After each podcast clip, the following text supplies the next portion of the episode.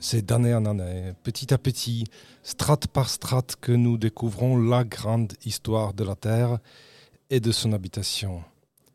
Les vaillantes équipes de recherche sillonnent le monde pour en mesurer les étendues mesurables, tentent de recouper les données extraites des carottes de glace et des sédiments logés dans les couches profondes de la croûte terrestre, balancent les sondes et des capteurs un peu partout, modélisent des hypothèses, un peu, beaucoup, de plus en plus, à l'excès, puis retrace les contours d'un passé statistiquement envisageable. Des images apparaissent, des portraits robots d'un monde à des moments où personne n'était là pour le regarder, un monde tout seul, sans témoins et quasiment sans acteurs, avec des continents disposés à l'époque un peu n'importe comment, un peu jetés en vrac dans des océans avec des noms assez pénible. Et puis, un jour, beaucoup plus tard, vers minuit, comme on dit, enfin les humains et leur civilisation disparues. Surtout des traces, toujours des traces bien sûr, que des traces plus ou moins bavardes, disons parfois tout et son contraire à propos de la vie de jadis. Une vie tantôt sauvage, sévère, rude, tantôt une vie presque pépère, vaguement idyllique, répue, bourgeoise, organisée.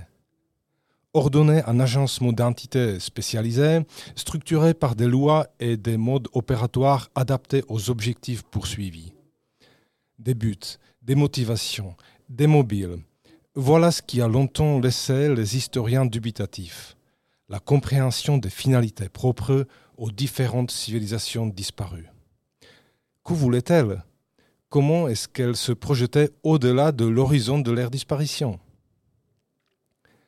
Heureusement, la science progresse et petit à petit, les réponses finissent par se pointer dans les publications.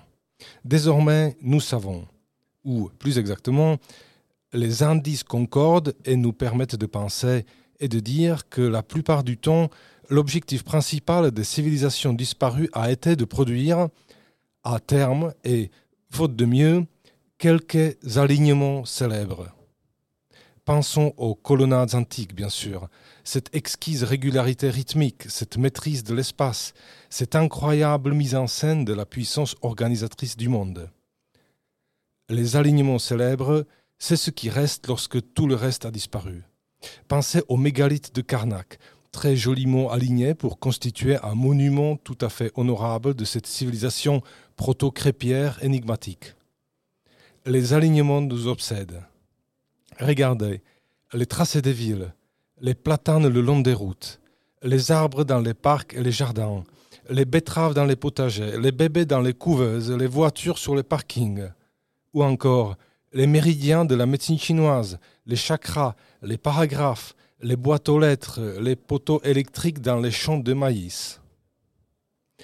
Les alignements nous obsèdent et maintenant qu'on est en train de nous résoudre à accepter notre devenir de futures civilisations disparues, on serait bien tenté d'en garder quelques-uns pour la postérité, pour que les chercheurs du futur puissent tomber dessus en se disant Ah, tiens, regarde-moi cet alignement tout à fait remarquable. Enfin, rien ne garantit qu'il s'agira de chercheurs humains, évidemment. Ce seront peut-être des calamars géants ou des pièvres qui s'exclameront ainsi dans leur propre langage d'être doués de raison.